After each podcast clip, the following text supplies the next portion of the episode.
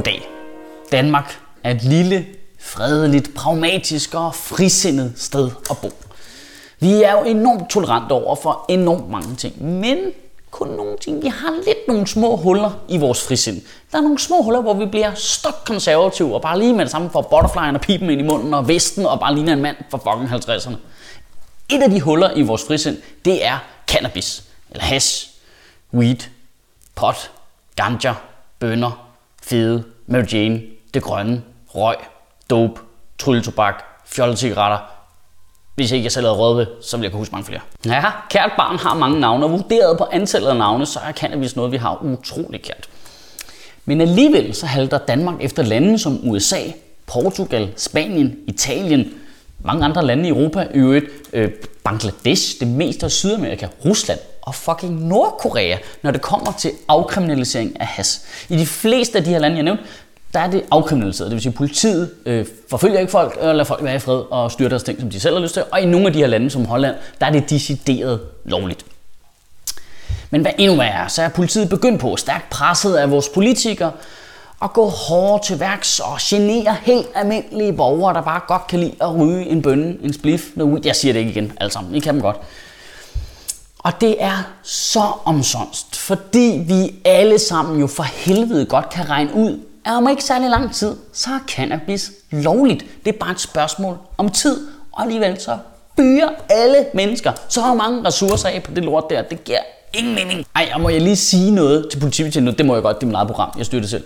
Prøv at Åh, oh, for guds skyld. Jeg, jeg, jeg føler så meget med jer, politibetjent. Det er helt vildt. Det må være så ualmindeligt træls at være politibetjent i de her dage, hvor I bare skal lave fuldstændig ligegyldig terrorbevogtning og virkelig boglam grænsekontrol og stå på Dronning Louise's bro og bare udskrive bøder for at opfylde kvoter og genere helt almindelige borgere, der bare godt kan lide at ryge noget pot en gang imellem. Hold kæft, hvor vi savner jer. Det vil jeg have bare behov for at sige for alle os i befolkningen, til alle jer politibetjente. Vi savner jer. Vi savner, at jeres primære opgave var at beskytte os borgere. Og vi savner det lige så meget, som jeg ved, at I hader at blive tvunget til at bekrige os. Ifølge Fyns.dk så er de seneste aktioner på Christiania resultatet af en fire år lang målrettet indsats mod organiseret kriminalitet og med aktion, der håber politiet at kunne lave et afgørende slag mod organiseret kriminalitet og den åbenlyse hashandel. Det, det er tæt på at være det mest sørgelige, jeg nogensinde har læst. Fire år Fire år. De, de, de smadrede Pusher Street om fredagen. De store og solgte igen om lørdagen. Prøv, jeg kan gå fra mit hjem ned i Nørrebroparken og købe weed hurtigere, end du kan nå logge ind med din fucking nem idé. Der findes stort set ikke et emne, der bedre viser, hvor langt politikerne på Christiansborg er fra helt almindelig sund fornuft, og i øvrigt den almindelige dansker, end emnet has og stoffer i det hele taget. De har en tendens til konsekvent at fremstille det som en succes, hver gang politiet laver noget. Så bruger de alle mulige. Nej, politiet har beslaglagt for 31 millioner kroner kontanter ude på Christiania siden 2012. Ja, wow, det lyder da også af helt vildt meget. Men prøv at alle de der retssager, det forslår jo som fucking snebold i helvede, eller som det burde hedde, som politiretssager på Christiania. Det virker jo slet ikke. Politiets eget estimat er, at Pusher Street omsætter for 1 milliard kroner om året. Prøv lige et kort øjeblik og overvej, hvor mange bade din bedstemor kunne få for de penge. Nøgleargumentet imod at legalisere has har du hørt en million gange. Det, det er så klassisk, at altså, det er næsten en vidighed efterhånden. Ah, men det er jo fordi, at has det er et gateway drug jo, til hårde stoffer. Det må du forstå ind i din hjerne. Sådan er det.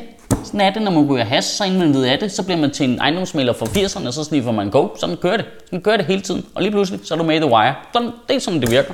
Men det ved alle os, der ryger hash jævnligt. Vi ved det simpelthen.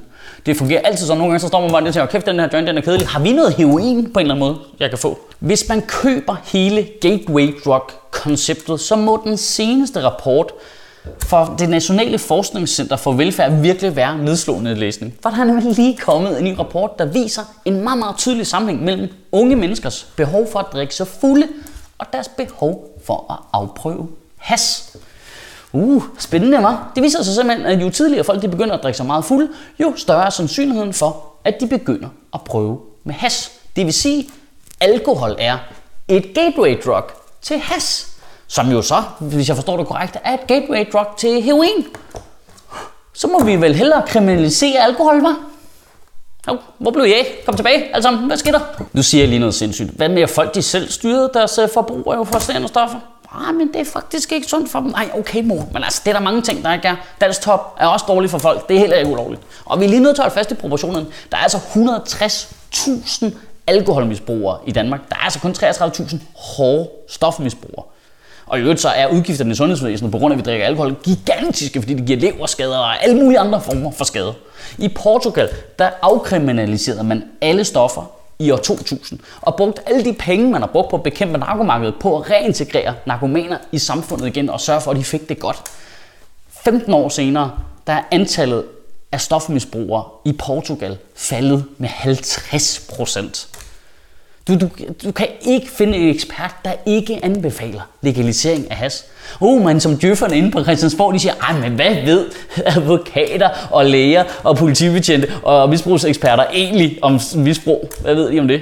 Det er, det er ikke noget. Vi spørger så en pind, han ved det. Jeg synes egentlig, det er rimelig simpelt. Gennem de sidste 20 år, hvor vi har haft en kriminalisering af cannabis, der har vi ikke fået færre narkomaner, og vi har ikke fået færre mennesker, der ryger has, og vi har ikke fået mindre kriminalitet. Det er bare fakta. Det vi gør, virker ikke. Okay, så når noget ikke virker, hvad gør man så? Så prøver man noget andet. Så det er på tide, at vi prøver noget andet. En af de ting, vi kunne prøve, det var jo at legalisere has. Så kunne vi tage de penge, vi bruger på at bekæmpe narkomarkedet, og i stedet for give de penge til misbrugerne og sørge for at, øh, oplysning og sørge for, at folk ikke bliver misbrugere.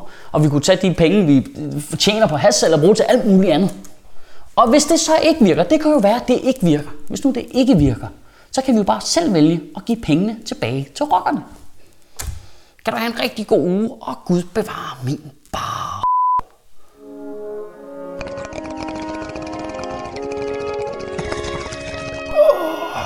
Åh ja, åh ja, kaffe, tjums, tjæl, rygeren, marok, ryst, fniseurt, stærk tobak, sjov tobak, fjolletobak, pollen.